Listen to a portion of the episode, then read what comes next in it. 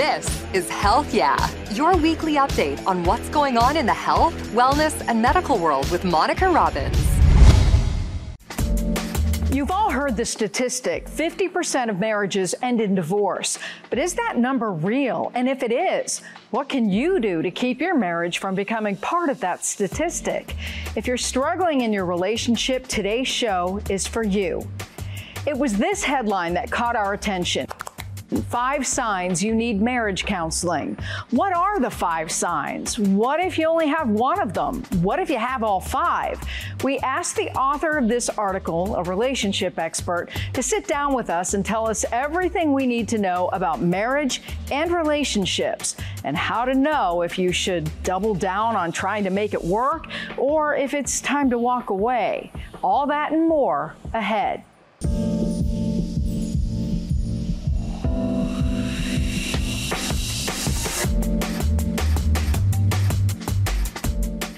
Hello and welcome to Prescription for Life. I'm Monica Robbins, and today is for all the lovers out there and those who want to love and those desperate to make their love work. 50% of Americans over the age of 18 are married. Another 7% are cohabitating with a partner. Four out of 10 marriages are actually remarriages.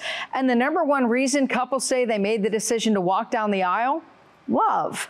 No one enters into a relationship with the intent for it not to last. And when you hit some obstacles, it can be a very lonely road to walk. And all the experts will tell you that communication is key. But what does that even mean? You think you're communicating very clearly, right? But are you communicating in a way your partner actually hears and understands you? We're going to talk to our expert in just a minute, but first, a look at the different love languages from our Minneapolis station. See which one speaks to you. You love your kids. You love your doggy. You love Chicago dogs and pizza. Neapolitan for me, love that. You love that car. You are in love with your partner. Love is a tricky word. Well, I think we use the word love in so many ways, it's hard to know what a person means by what they say. Dr. Gary Chapman, a decades long marriage counselor, kept hearing these same misunderstandings couple after couple. He had his own doubts in his own marriage. I remember what it's like to be married and think I married the wrong person.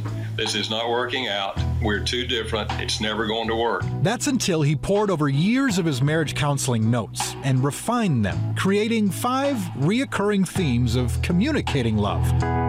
Five love languages starting with words of affirmation. One of the things I like about you is it's just using words to affirm the person.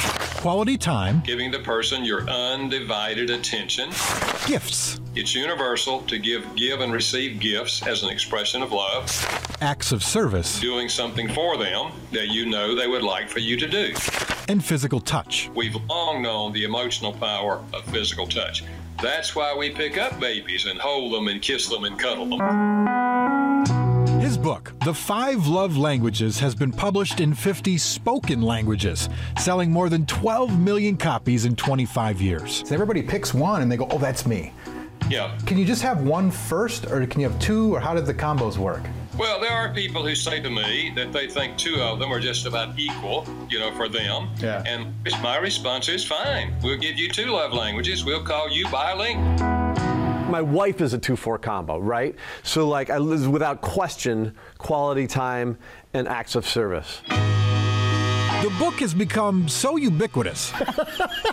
we thought you might appreciate their take. We've got long tenured marriages standing. On their love languages at home, not work.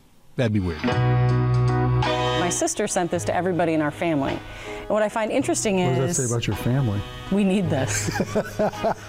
what I care about, and it honestly is out of all these, it is time. Well, probably quality time. Whereas I am more of a words of affirmation. Like I, my ego is so insatiable it can't be fed enough. Right? I, That's not true. That's not. It's not true at all. Quality time, acts of service. He's very good about compliments and telling me he loves me, which is great.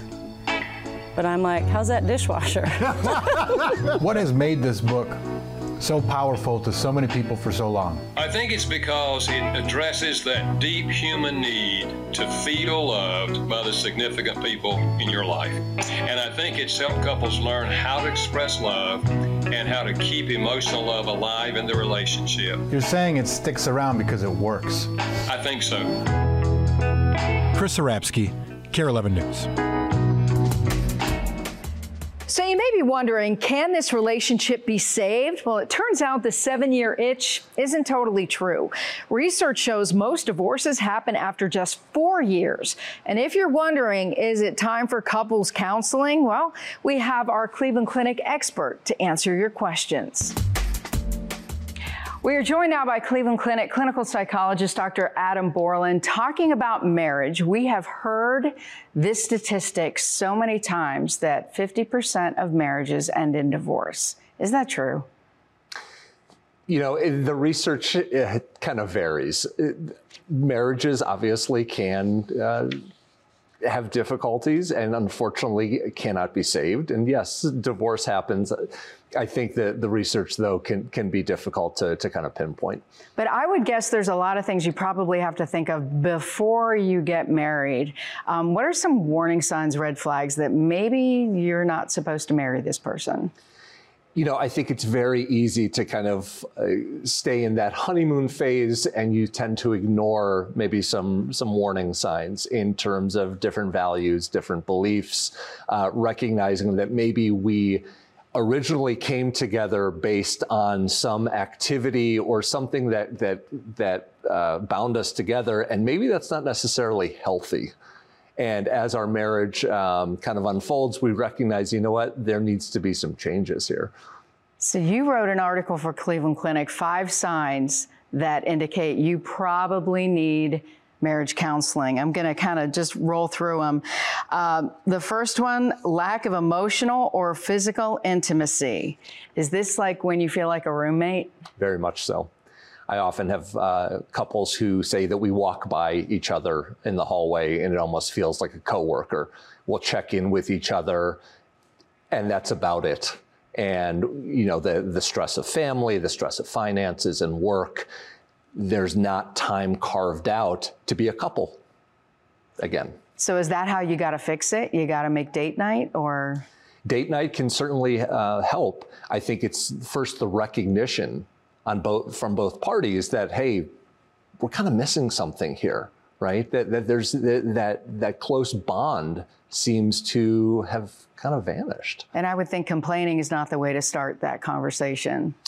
It doesn't help it doesn't help. And it's very common to finger point. And so that's where we work on kind of, kind of the idea of I'm going to take ownership of my feelings, share them with you, and then how can we find some middle ground? You struggle to communicate. Yes. That seems like a no brainer. Yes. And that really goes for, for any relationship, the importance of communication. When it comes to a marriage or a long term relationship, that communication is so important. Um, and it's it's unfortunately the the small things that tend to kind of get blown up in, into bigger things because we don't communicate. We tend to keep them bottled up. Sign number three is uh, this is like the one that well of course trust has been broken. Yes. but is this just like you know you cheated on your spouse physically or is this can trust be other issues as well? Oh sure. It, it can be especially with the internet and social media you know there can be all sorts of different uh, breakings of trust um, not just the the physical dynamic. And i see that a lot in my practice. And once that uh, seed has been planted, it's very difficult to kind of regain that trust. And that's where marital therapy can hopefully be beneficial. So I think a lot of people discount that emotional cheating. Mm-hmm. How is are you seeing that skyrocket lately? I am. Why do you think that is? I think it's the ease of again internet usage, social media. Um, I, I think I think there is just a sense of of maybe loneliness um, and that people are looking for a connection that maybe they're not getting from their partner. Another sign you've gone through a major life change. Are we talking just having kids or? No, not, not just having kids. We can uh, talk about relocation. We can talk about the loss of a loved one or someone close to you, um, financial dynamics. You know, whenever there's a, a big spike in terms of, boy, this, this is a big change in life, you really want to look at, at our, you know, are we a partnership here? Are we dealing with this together? And sign number five one of you struggles with addiction. Mm-hmm. Yeah, and uh, there's all sorts of different addictions, and I've seen this in my practice. Um, for instance, someone who, let's say, is dealing with a gambling um, addiction, and then it causes significant financial consequences to the family. And unfortunately, these are often hidden from the partner. And so marital therapy can certainly be beneficial. So we know big life stressors. You mentioned finances, we know kids, politics these days, but what are the most common reasons you're hearing for divorce? It, communication, communication, communication. That always seems to be kind of the um, the leading reason why people have kind of distanced. And so that's where marital therapy can really help bridge that gap. When you have that neutral third party who can say, here's what I'm seeing, right? And you're not necessarily really listening to each other. What about people who may be afraid to take that first step? You know there's a problem, you haven't talked about it, but you're afraid if you say something or even mention maybe we need counseling, you're going to have an exploding fight. Yeah, because uh, mental health therapy still unfortunately has somewhat of a stigma to it. And thankfully that's changing but i think it is not uncommon for one partner let's say to to be hesitant and to think, no, I don't need this, or, or simply I refuse to do this. And I think that's where, if there can be kind of a gradual introduction to therapy and recognizing we don't jump into the deep end of the pool, right? We gradually enter. And that can really help with, with anxiety and negative feelings about therapy. One of the things I've seen a number of times is that women tend to expect the man to be able to read her mind. Mm-hmm. You know, I always say they have they have ESPN, not ESP, and. Um, how do you how do you get that message across? You know, I've been with him for 20 some years. He should know and it goes and it goes both ways. She should know what what I'm looking for, what I'm asking for. How you know that comes down to communication. How do you deal with that? How do you you know kind of get people to understand nobody can read anybody's mind. Yeah. Mind reading is a very common source of anxiety. And unfortunately, in, in a long term relationship, it becomes kind of routine, right? As you said, we've been together long enough. He or she should know this is how I'm feeling. Should is a loaded word. Should sets expectations, right? I should be up here. Unfortunately, it's down here, and that gap in between causes a problem. So, what I often recommend is let's set it as a goal rather than a should. So, instead of he should know how I'm feeling, my goal is to help him understand this is how I'm feeling. And then we can work on that together. So, what's your advice for that conversation starter?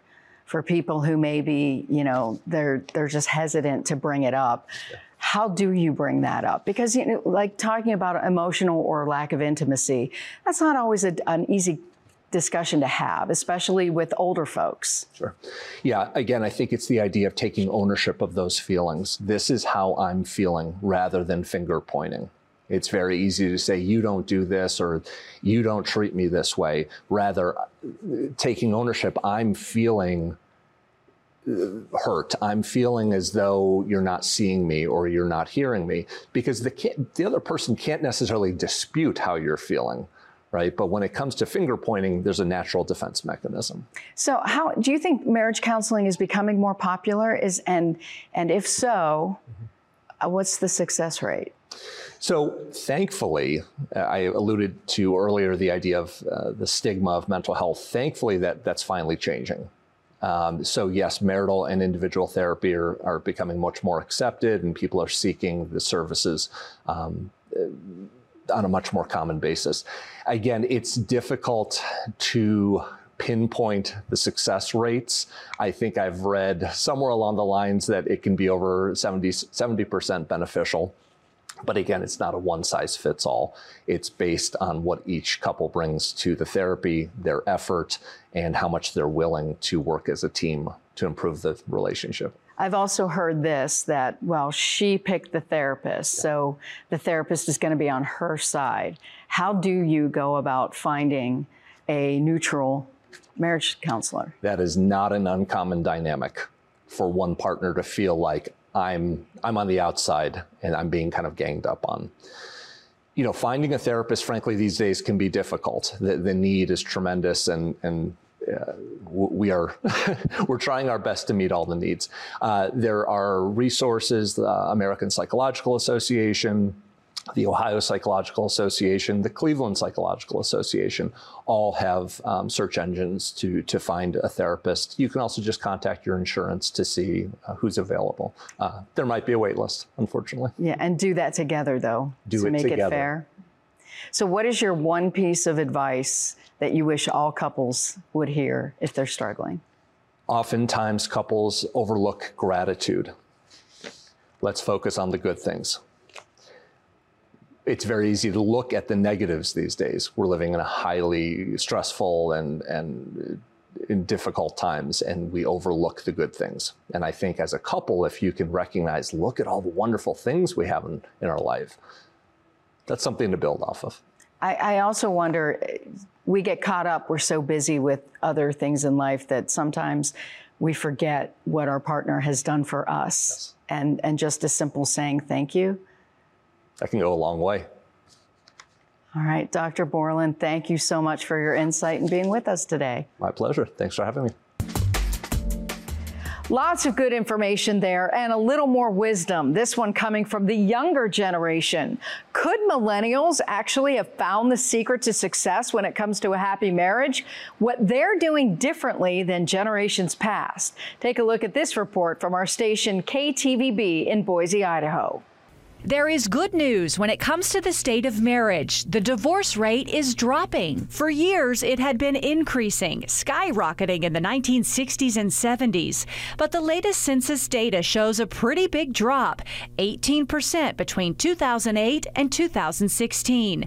At least one study says that's thanks to millennials. The study found millennials are waiting to marry until they're older, when careers and finances are more stable, which experts say can lead to more stable marriages.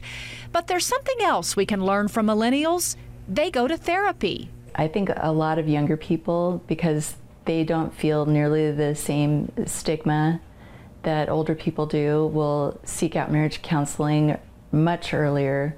They kind of expect to have some rough patches in their relationship. Wendy Barth, who specializes in marriage counseling and couples therapy, says 75% of her clients are millennials. They're not as averse to help. Mm-hmm. It's not a bad thing, so they'll come in sooner and take preventative measures so that they don't get to a bad place. Compared to the average couple who waits six years before turning to a professional for help. Which means really six years of resentment, six years of, you know, really unhappy times. A lot of buildup. A lot of buildup. Infidelity, finances, lack of intimacy, and family issues are some of the leading reasons for divorce.